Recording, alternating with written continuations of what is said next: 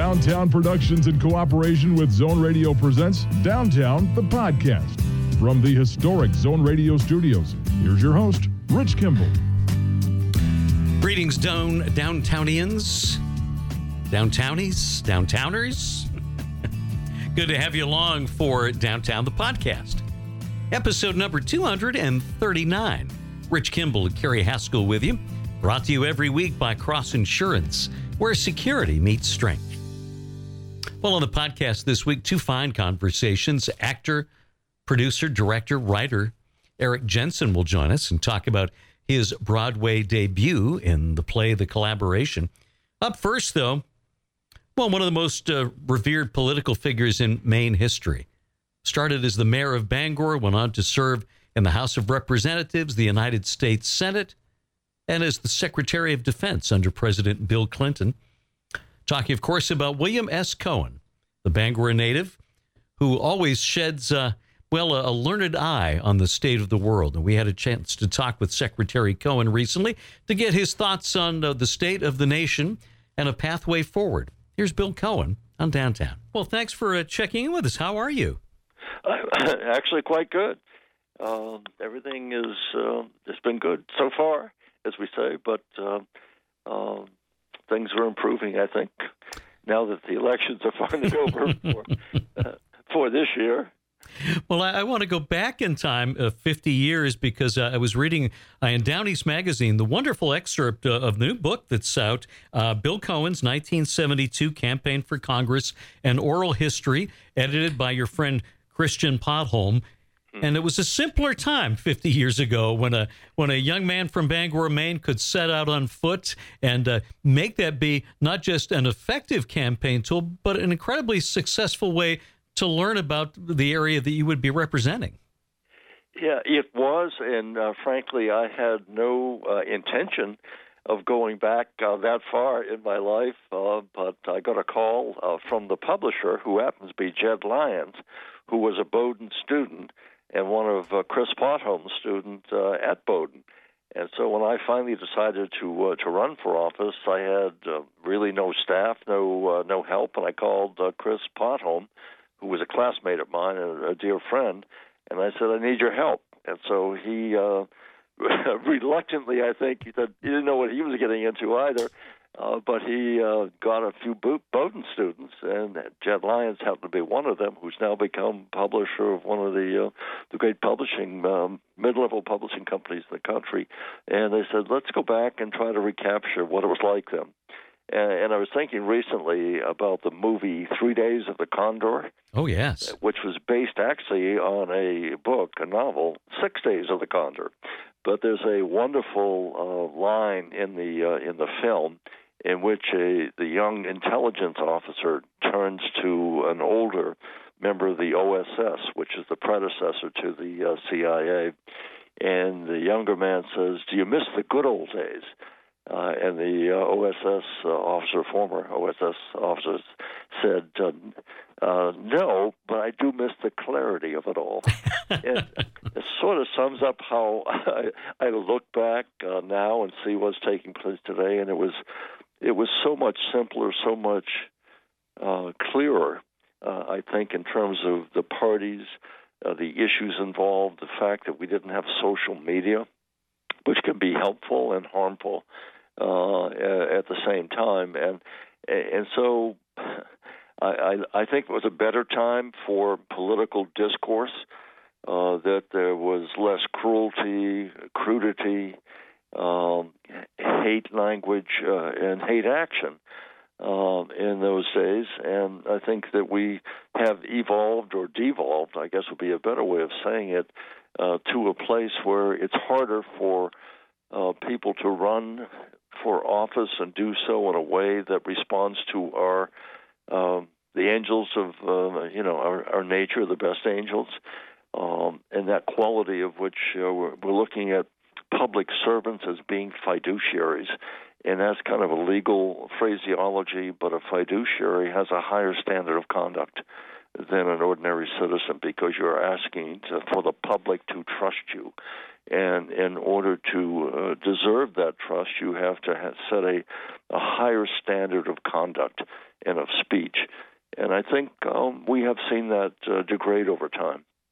And I was lucky enough to serve at a time when you had people like Ed Muskie, uh, who was uh, uh, our senator, and then uh, became a presidential candidate for a period of time, but uh, one of the most respected men in the country. And, uh, of course, Margaret Chase Smith, and then you had George Mitchell, Olympia Snow, and, and now Susan. Uh, but going back in those times, I think that people felt better uh, about the government. Um, you know, we live in a in a democracy. You're always kind of have a level of discontent because you want things to get better for more people. And when that doesn't happen, there's a level of discontent. But you look around and say, this is still the best country, the greatest country in the world.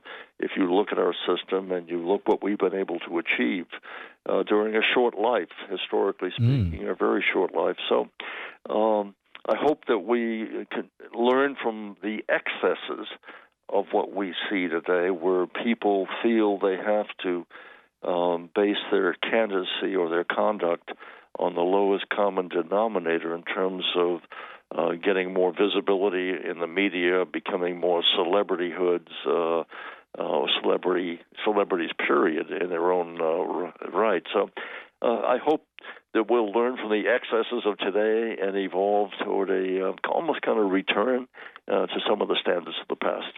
Well, and I think back to those, those years uh, in your first term uh, as a member of the House Judiciary Committee, Uh, standing up to what was going on with President Richard Nixon, people in the Senate like Howard Baker. And there were no shortage of elected officials who put country before party. And, and it seems like we don't see as much of that anymore. Uh, I, I, no, we don't. And that's the, uh, the problem today, where um, the parties, whether drifting to the right or to the left, are making it in, uh, a litmus test that uh, you can show no independence. And so you have members on the Republican side, for the most part, being in lockstep with former President Trump. And as a result of that, we saw last night even that uh, uh, Senator Warnock uh, was able to win again uh, in, uh, in in Georgia, uh, a reportedly red state now evolving to a purple state and maybe even a blue state. But um, I, I think for the most part, the election was conducted at a higher level, notwithstanding the social media uh, coverage of it. But I think Herschel Walker, whom I admired greatly as a football player, but felt he was uh, really not qualified to be a United States Senator. Not for me to say, people of Georgia obviously to say, but um, when you look at the uh, the quality of the people who are coming in in terms of what they are running on, when you get a Doctor Oz, let's say, in Pennsylvania, or, or a Mastriano, uh, and you see uh, what they're saying, election denying, uh, undermining support for the uh, the political process which we have,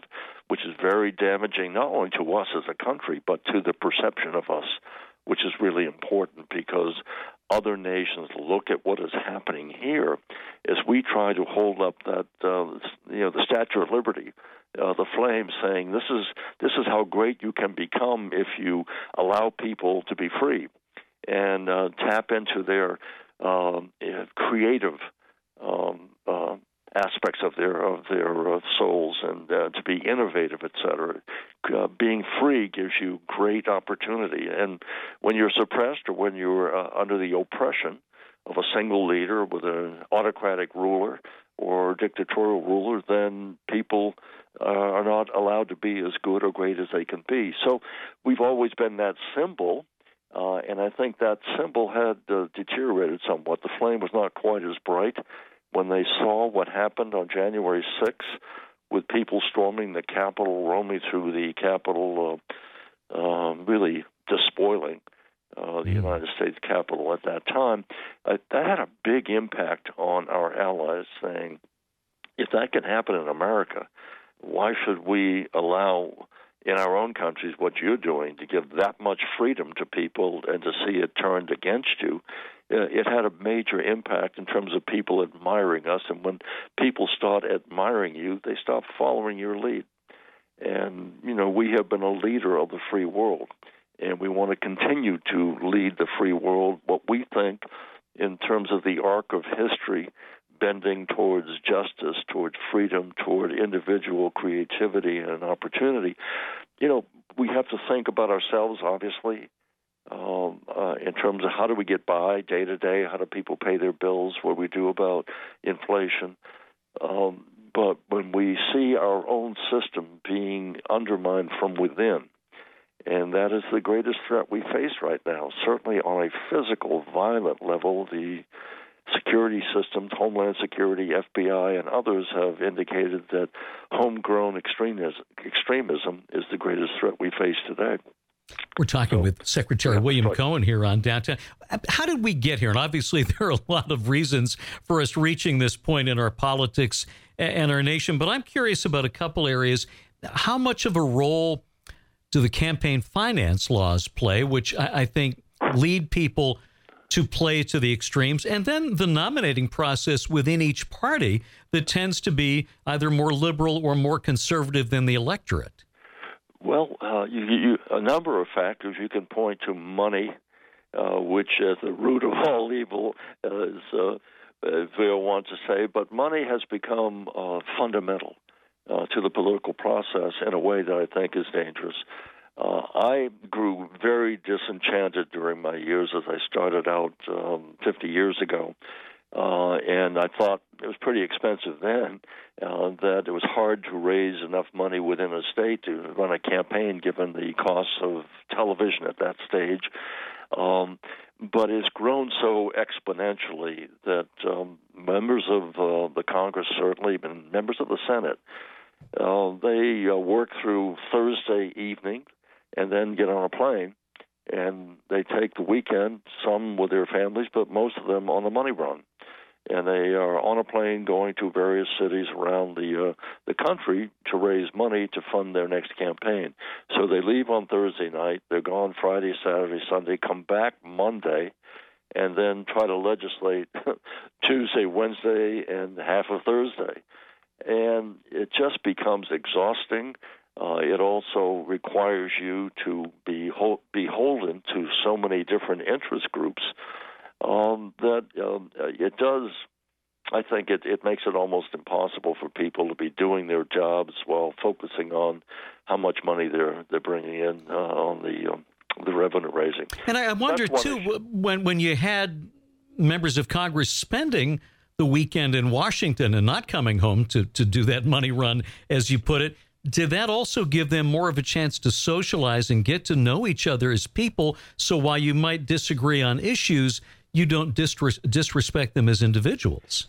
Uh, that is also part of it, Rich, as well, uh, that we've seen parties treat each other as enemies, where in the good old days, uh, you know, we had a rule in the Senate, by way of example, that we never went into another uh, senator's state to campaign for their opponent. Mm.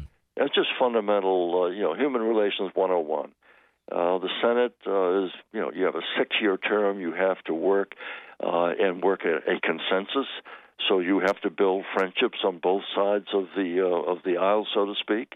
And if you go into a state and campaign for an opponent of uh, the current senator, he's not going to be as eager to work with you uh, when you get back into session. Right. Which is a fundamental rule, never do that. The only one who ever breached it was Teddy Kennedy for me. and, and he would come in and just do a light campaign uh, for uh, whoever the Democratic candidate was. And we used to joke because he was a good friend. And I said, Teddy, every time you come, to, come into my state, my ratings go up.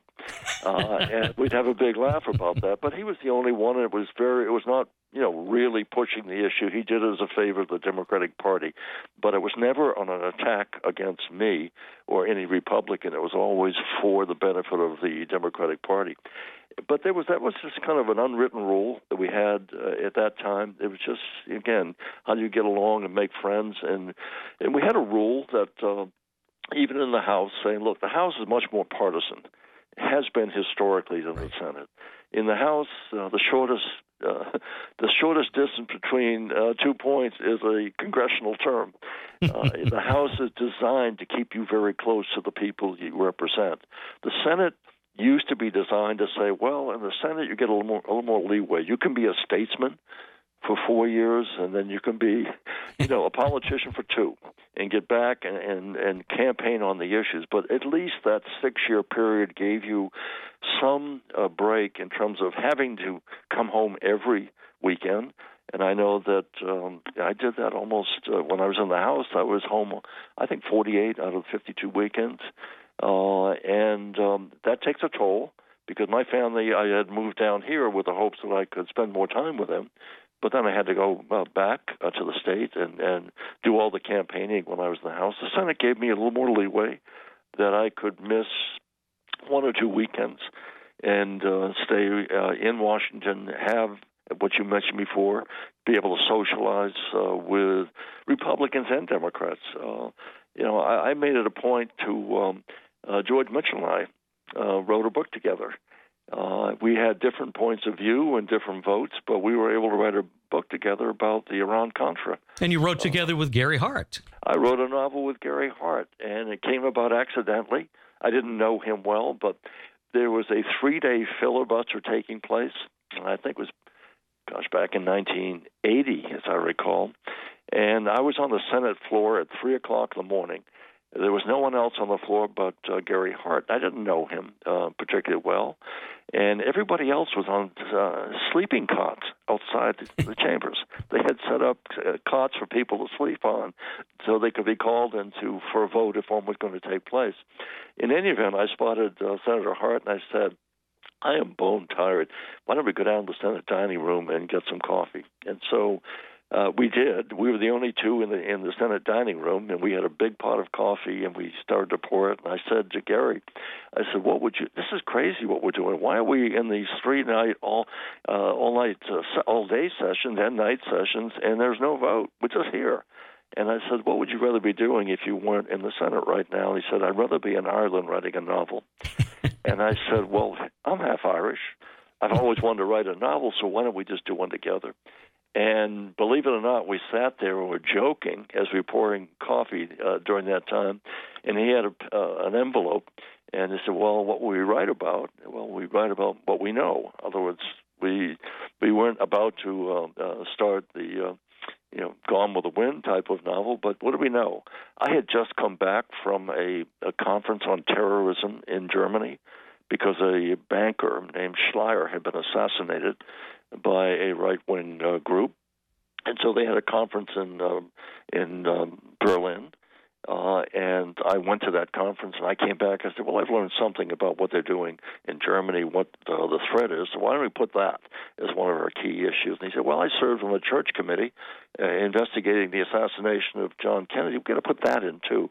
So we made a list of things in about a forty-minute period and wrote a little uh, outline in terms of how those issues uh, would uh, be involved in the story. And I went home that morning to take a shower. So uh, I came back, and I, uh, I, I still had the outline in my hand. I called an agent in New York who had represented me on a couple of prior books, uh, and on uh, nonfiction poetry, actually. And I said, you've always wanted me to write a novel. I have a friend. I won't tell you who it is, but I have an idea, and a friend of mine uh, would, I think we uh, could write a pretty good novel. And he said, well, when do you want to see me? I said, today. And so he came down that day. I introduced him to Gary Hart, and I said, here's the story. And he said, it's a terrific story. He said, I, I like it a lot. Uh, and I said, one condition, you can't tell any publisher who we are. He said, well, that's a killer. I said, they're not going to uh, they're not going to publish anything about from people they don't know. And I said, no, we, it has to be done on the merits. The story has to sell itself. And uh, so he said, I can't sell this uh, novel. He went back. The next day at eight twenty-four or five in the morning, he called me and said, I just sold your novel. And we signed a contract as Mister X and Y. Wow. And the publisher didn't know who we were until uh, we actually submitted the novel. Um, and... Uh, And that and it became a pretty big seller. Yeah. Uh, but those were the days when something like that was possible, And it's very hard today uh, to get that kind of collaboration because, number one, the thing you pointed out, we're traveling all the time. We're traveling to raise money. We're traveling back home to see our families if they're back home. But uh, it's becoming, you know, a twenty-four and seven um, job. And that's one issue. The second issue is gerrymandering. Now, what's happening today, because the districts are being drawn by both parties when they can, they're being drawn in a way that solidifies their opportunity to have a majority in that district. And so what you're seeing is Republicans uh, can get elected if they go further to the right than the incumbent. And so it's a race to the right. Democrats are doing the same on the left. So as a result of that, you have people planting their you know, flagpoles in the end zones. And I've always talked about politics in the United States as being fought between the forty-yard lines of a football field. Mm. Uh, this country is, I think, slightly right of center. As historically, I think we're there, or slightly left of center.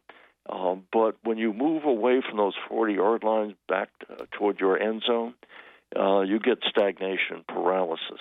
And what happens as a result of that, and you can look to see what's going to happen in the next two years, unlikely to see much progress on any big issues, simply because you have a House now with one party, a Senate with the other, and the elements within each party pulling to the right and to the left.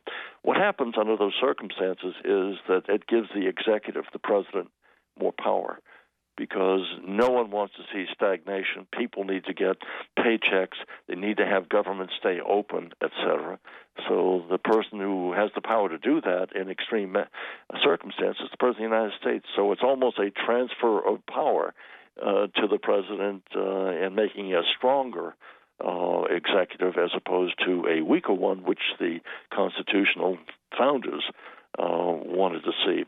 And uh, that power divided to make sure that you didn't have such a strong executive that you had something akin, you know, to the royal power in the in the in England.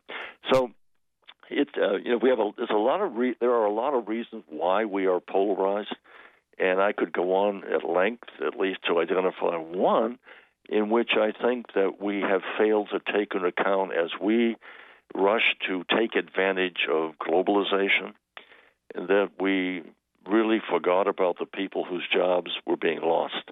And so as a result of that, if you look around the country, you say, well, wait a minute, those jobs that were good for American corporations to take advantage of, let's say, Chinese low-cost labor or no-regulation uh, labor, uh, so that we could uh, invest in the big market over there and get cheaper goods so that people could buy goods at a lower price here. But it cost uh, a lot of jobs uh, in the industrial sector of this country.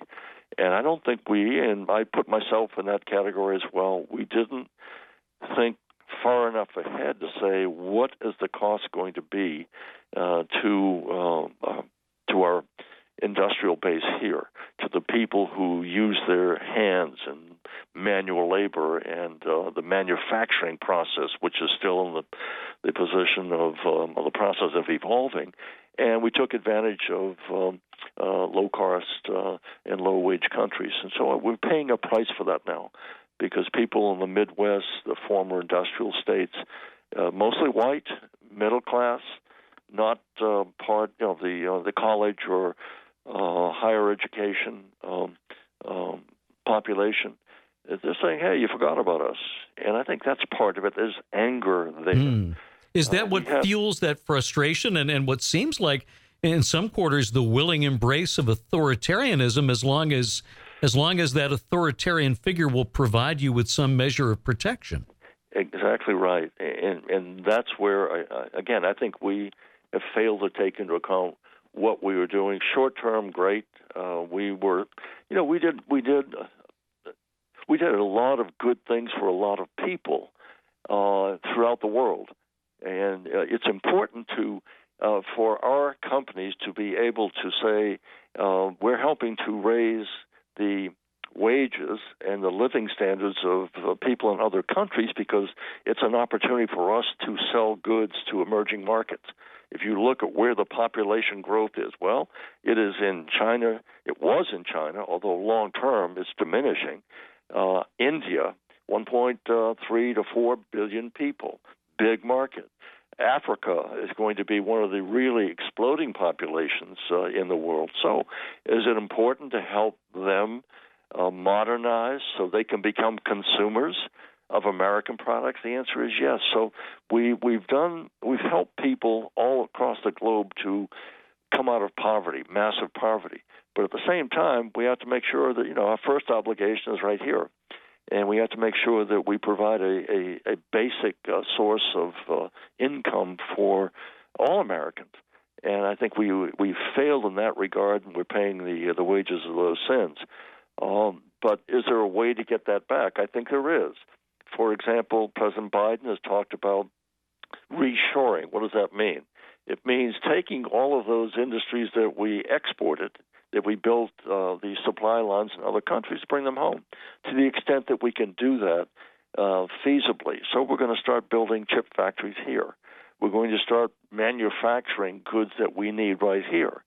Uh, and so as we do that, we're going to lift the income levels of uh, the American people and protect our national security, because we have become over-reliant upon those supply lines, which we see have been choked off because of COVID and other real external matters, war uh, in Ukraine and, and other matters that are taking place. So we have, you know, globalization served a very good purpose, but it also exposed the vulnerability uh, that the more distant your supply lines are, the greater the fragility of those uh, the supply lines. Uh, and any interruption, you can see the consequence. For example, I, I lost my, my freezer, my refrigerator.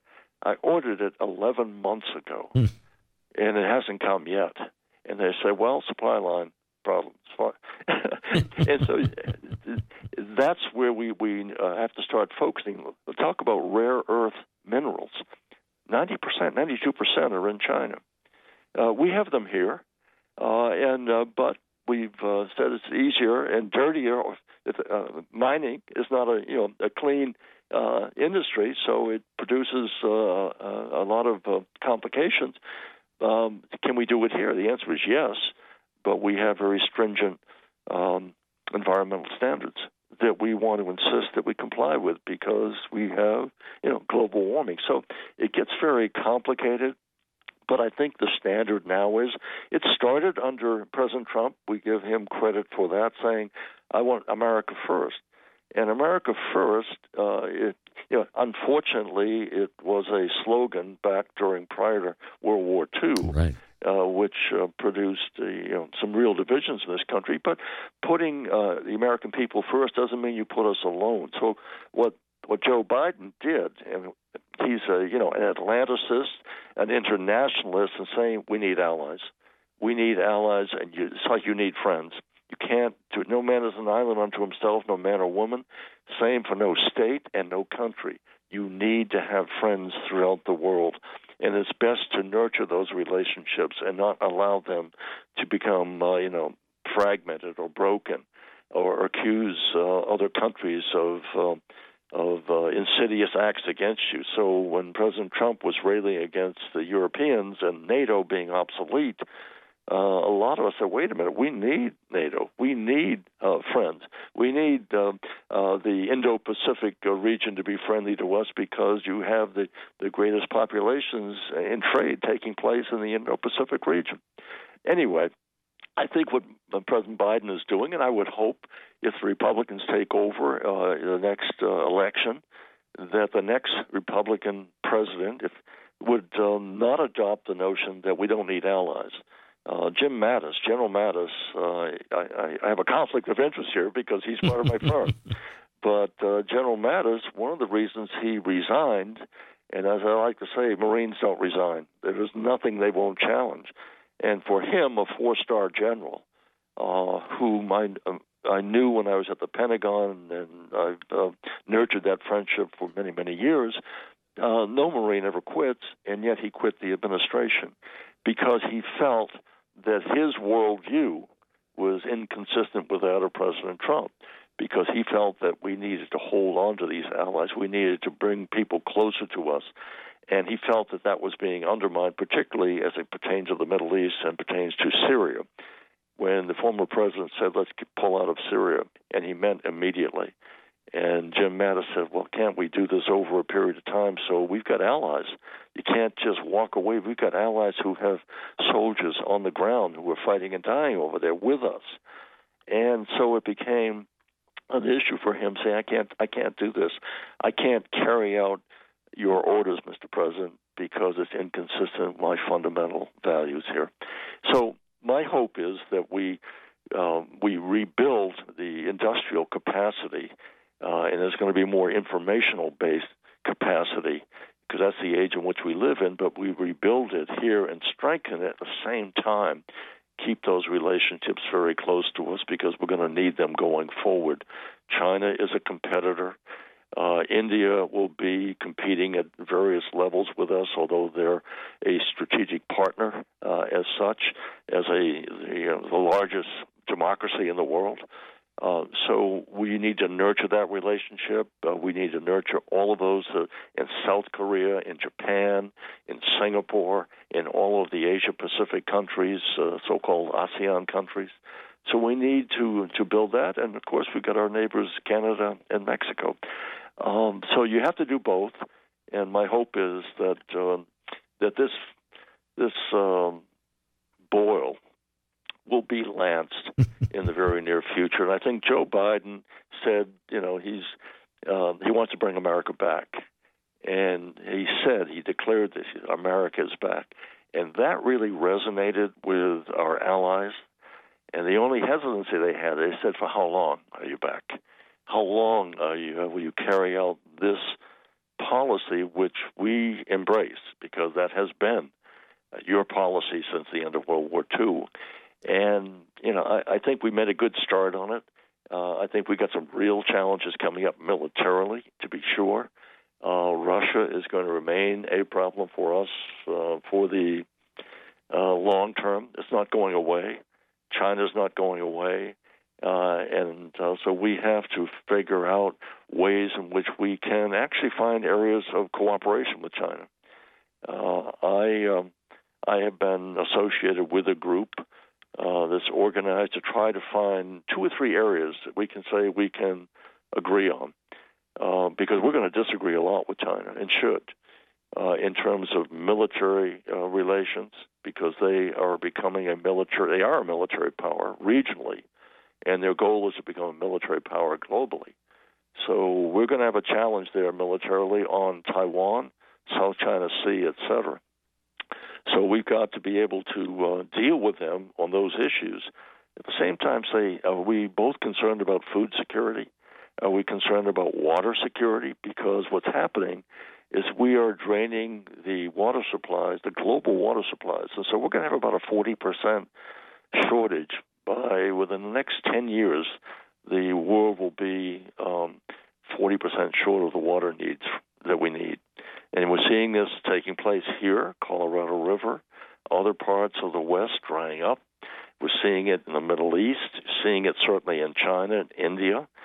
So, you know, are there areas that we can cooperate? Food security, water security, energy security, and most importantly, perhaps, is pandemic security.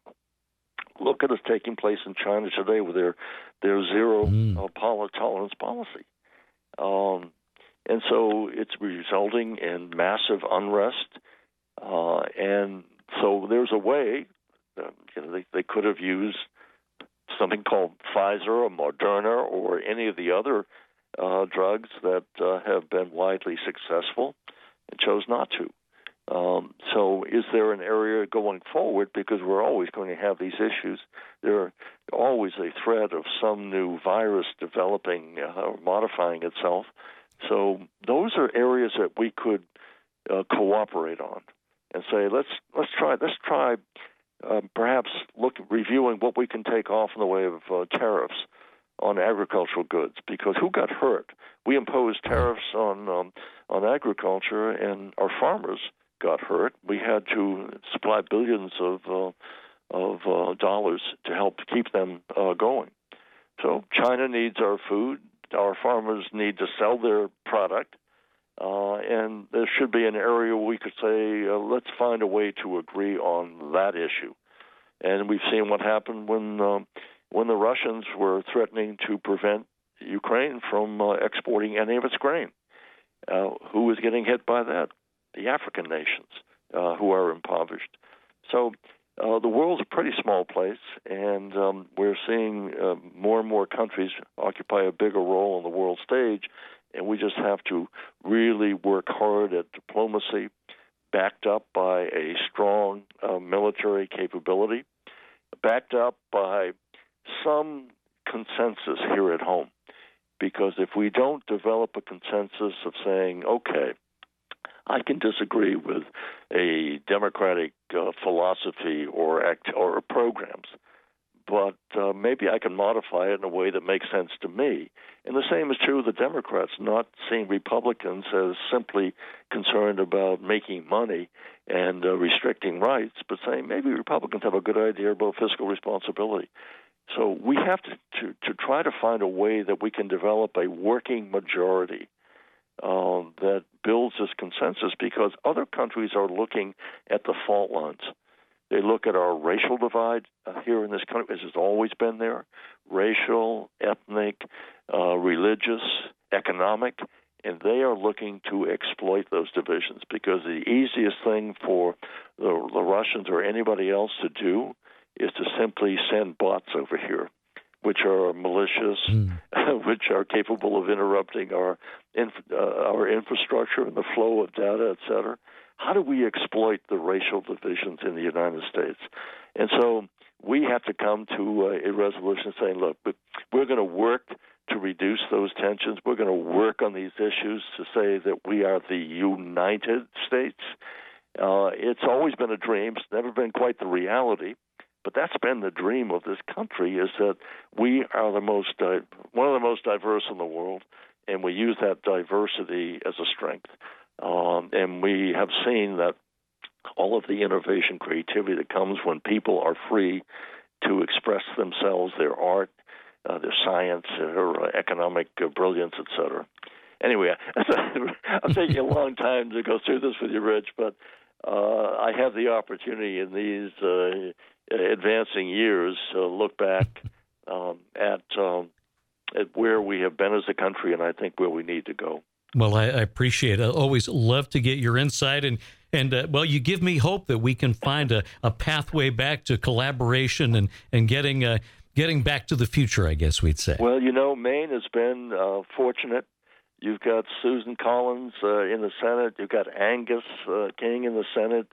Uh, you've got uh, Jared Golden, uh, a personal friend uh, of mine, whom I admire, uh, and, and and others.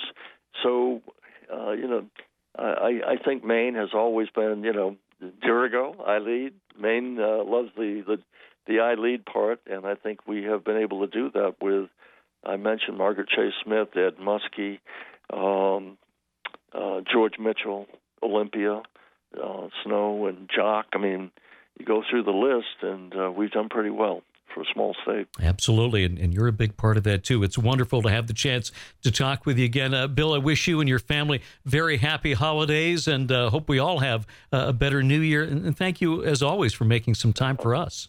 Rich, anytime, and thanks for asking me. I really appreciate it. Well, I could listen to Bill Cohen uh, talk about where we are as a country anytime. He's got such a great perspective on things. Uh, with his experience, sure, but with his, I think, very balanced way of looking at the world. Uh, great to talk with former Senator and Defense Secretary Bill Cohen here on Downtown. We'll take a quick break for a word from Cross Insurance. When we return, actor Eric Jensen talks about his Broadway debut here on Downtown. Since its founding in nineteen fifty-four, Cross Insurance has grown from a small family-owned agency that started in Bangor, Maine, into one of the largest super-regional insurance agencies in New England. With a network of offices throughout New England, Cross Insurance works with top carriers to provide maximum value to you, your family, and your business. We are proud to be the official insurance broker of the New England Patriots, and would welcome the chance to provide security for your team. For more information, visit cross insurance dot com. Cross Insurance, where security meets strength.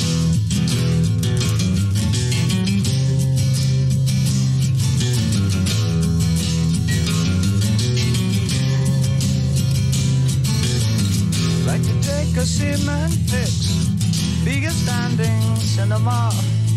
Dress my friends up just for show, see them as they really are.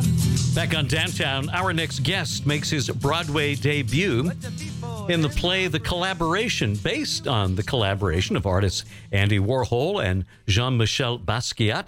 We're talking about Eric Jensen. You know him from The Walking Dead, Mister Robot. He even played Thurman Munson in The Bronx is Burning. We had a terrific conversation about his Broadway debut coming just a, a few months after a pretty serious medical issue. Eric Jensen here on Downtown. Eric, thank you so much for being with us.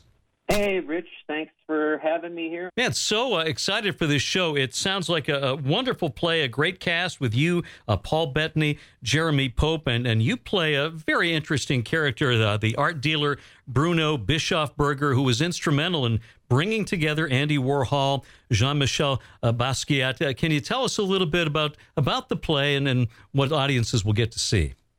Great. Well, uh, the collaboration is about the famed collaboration between uh, Andy Warhol and Jean-Michel Basquiat. Andy Warhol, who was of, uh, of one generation in the pop movement, and Jean-Michel Basquiat, who was in another generation of what's called the neo-expressionist movement.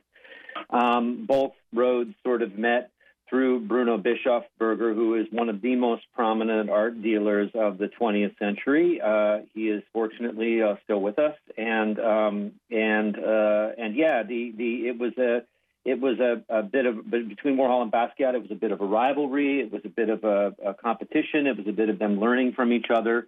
Um, uh, they were kind of suspicious of each other at first, but finally came around. And uh, at the end of the day, the collaboration is really a love story. Uh, this is part of uh, what Anthony McCartan calls his worship trilogy, looking at her fascination with religion, art, and money. Uh, what, what have you learned about that fascination, and what drives us to look at art in that certain way?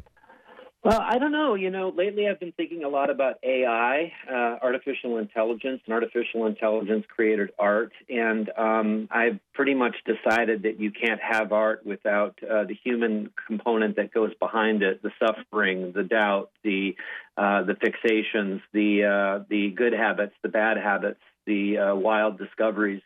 Um, you know, collaborating is hard. I, I collaborate with my wife. We write and make films together.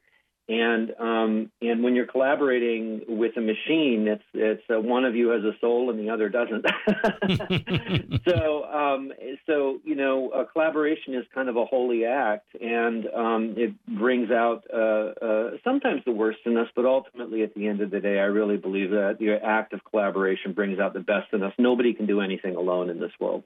Uh, you have done so much. Uh, you have certainly worked off Broadway and uh, television and film, but uh, this is your Broadway debut. Uh, not official yet. Uh, you're in previews right now. The opening is coming up on the twentieth of December. But but what has that experience been like for you so far? Well, it's been super interesting. I mean, in February, I had a uh, what's called a subarachnoid hemorrhage in my brain. Uh, I almost died. Um, and uh, uh, we were doing a play with uh, Steve Earle called Coal Country, and I was at home, and my wife was directing tech, and she got the call from our assistant that I was in an ambulance on my way to, uh, to Bellevue uh, to get an M R I. Um, and, uh, you know, the subarachnoid hemorrhage, uh, this phenomena takes out about fifty percent of people immediately. And then of the fifty percent who survive, eighty percent have permanent cognitive and or, or physical uh, disabilities that they have to uh, overcome. And uh, for me, I, I got very, very lucky. I dodged all the bullets uh, within about three weeks after having the uh, having the aneurysm was okay. And, you know, almost dying makes you reorder your priorities uh, from A to Z. And I was fortunate enough to be in London to see uh, a woman named Amelia Clark, who was in Game of Thrones. Mm. Uh, I saw her in The Seagull on stage, and Amelia is uh, has written about having had two aneurysms during Game of Thrones. Right, right. And I saw her beautiful, amazing performance on stage, and I said, you know what? If she can do it, I can do it. And uh, she was a big inspiration to me, so I came back to New York and uh, asked my agents if they might not consider putting me up for some larger, more challenging stuff. And the first thing that came along was this play. Did you have any uh, concerns, worries, I'm sure, about uh, you know, the mechanics of acting, learning lines, things of that sort? Uh, maybe for like a half a second, but you know, if I've been doing this since I was twelve years old, and um, you know, at least in community theater and stuff, and so those those um, those muscles don't go away easily. um, so yeah, no, I'm having a great time. I'm I'm uh, I'm uh, acting with uh, you know Paul Bettany, which makes me Avenger adjacent, and Jeremy Pope, which I think makes me multi-award winner Jeremy Pope. Uh, Uh, Jason and Krista Rodriguez, also who stars in the show, and it's a, it's a good four-hander. We're the Four Musketeers. We're we're not the Avengers, but we call ourselves the Reliables. We're talking with Eric Jensen here on Downtown. You mentioned your collaborations with your wife, Jessica Blank, and, and some really interesting projects. Uh, well, what you call documentary theater. Can you explain uh, what that's about? Yeah, sure. Uh, what we do with documentary theater, we've done several plays in this style as we travel around the country or around the world and uh, pick a subset of people to interview, and we take those interviews, turn them into transcripts, and then spend time workshopping the transcripts with actors to find the play that is contained inside. Uh, the first play that we did that we're most known for is a play called The Exonerated, which, um, which uh, premiered uh, over twenty-three years ago, I think. And uh, ran off Broadway for a couple of years and had uh, people like uh, Mike Farrell was involved in it. Um, Great friend of our show. Yeah, he's a wonderful guy. He was on our board initially, and then um, he uh, helped us give a command performance for the governors of Illinois as uh, George Ryan was trying to figure out whether or not to have the death penalty in his state or not. And after seeing The Exonerated, he, he really didn't look back. I mean, he said that in his book. I'm not saying that, but he said that in his book about making the big decision. Um, and so we've done that with other things. We traveled around the world and interviewed Iraqi refugees in Jordan uh, during the uh, during the uh, the war. Um, we uh, we uh, traveled to Appalachia, um, to a small area in West Virginia, and interviewed survivors of uh, coal mine disaster there that took the lives of twenty-nine men. Uh, we believe it was an avoidable uh, incident.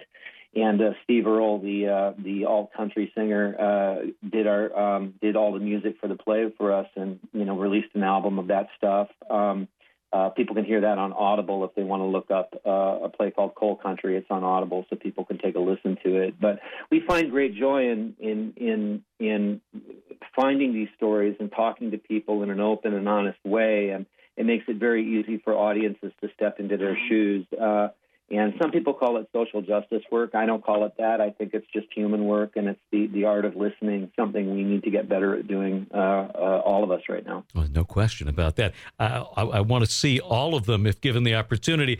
I'm especially drawn to How to Be a Rock Critic. Uh, I would love to see you play Lester Bangs. Well, uh, How to Be a Rock Critic was we approached the Lester Bangs estate and asked if we could have access to everything that he wrote because we wanted to make a play about it, and it turned into a ninety-minute one-man person, one-man show that I starred in, one-person show, and my wife directed me in it, and it is the most exhausting and brutal and wonderful experience I've ever had inhabiting Lester's words. It was all based on his writing.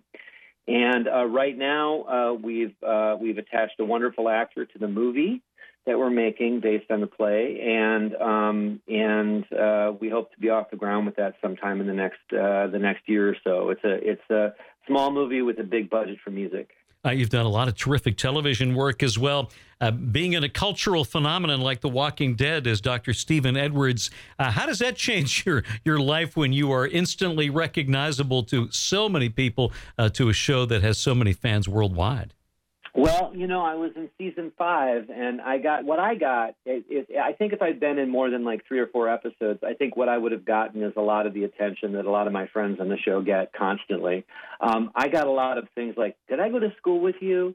Do we live in the same neighborhood? Do we shop at the same store?" And no, no, no. Well, how do I know you? Well, I'm on T V sometimes, and they'll say. They'll say, uh, oh, "Are you on this show?" "No." "Are you on that show?" I was like, "I was on The Walking Dead." "Oh, I don't watch that." Too scary for me. Too scary for me. But you know, I'm a big horror fan and a big fan of the show and a big fan of um, of what they've done over the past decade with the show. So um, it certainly brings you a kind of attention that you never expected to get. Uh, you are also in several episodes of, of Mister Robot, and what a great ense- ensemble that was to work with. Yeah, I mean, that was that that was stylistically, it's the difference. The difference between doing Walking Dead and Mister Robot is the difference between doing Samuel Beckett and doing like uh, uh, a very strict Shakespeare play. Um, Mister Robot, uh, stylistically and, and culturally, was just such a significant achievement, and I was really excited when Rame uh, uh, was doing the Queen movie um, uh, uh, and uh, and uh, got his nomination, et cetera, et cetera. Um, I'm, I'm uh, really grateful to uh, to all of the people who were involved in that. I'm surrounded by Yankee fans here in the studio, so I have to mention your wonderful work as Thurman Munson in The Bronx is Burning. Yeah, I gotta tell you, I've only played three real people in my life. Bruno Bischofberger here in The Collaboration, uh, Lester Bangs in How to Be a Rock Critic, and my favorite role of all time was Thurman Munson, uh, number fifteen, captain of the Yankees, who died tragically uh, uh, in a plane crash. Uh, but there was so much more to him than that. Um, I gained twenty-six pounds for the role, much to the complaint of my knees, and um, and I got to I got to hang out with real New York Yankees. I got to catch behind Darryl Strawberry for a charity game, which was the thrill of a lifetime, and um, and I just felt very lucky to play this guy. And I, I, I after I gained the weight, I was a spitting image for him. And the second I walked out of my trailer in the in the pinstripes, uh, a Teamster pulled me aside and he said, "Don't screw this up." So that was my vote of confidence from the Teamsters, and and uh, by by all other people's accounts, I, I didn't screw it up. So uh, so I can walk away with that feather in my cap. You know, it's been a weird it's been a weird life, man. I started off as a as a Uh, a cartoonist for High Times magazine, and then the acting stuff took off, and all of a sudden I was doing T V movies on Hallmark, and then I met my wife, and we were writing and directing movies together, and it's it's just been an endless surprise. And Broadway was not on the bucket list, but after I had my aneurysm, uh, that changed, you know. And I have a wonderful daughter too, who's now joining the family business. She's going to start uh, start doing some acting now at age thirteen. And uh, I, I got to warn you all, she's better than I am. So here she comes. Well, eight shows a week. What's the what's the biggest challenge of that, and what's the most rewarding aspect of doing that?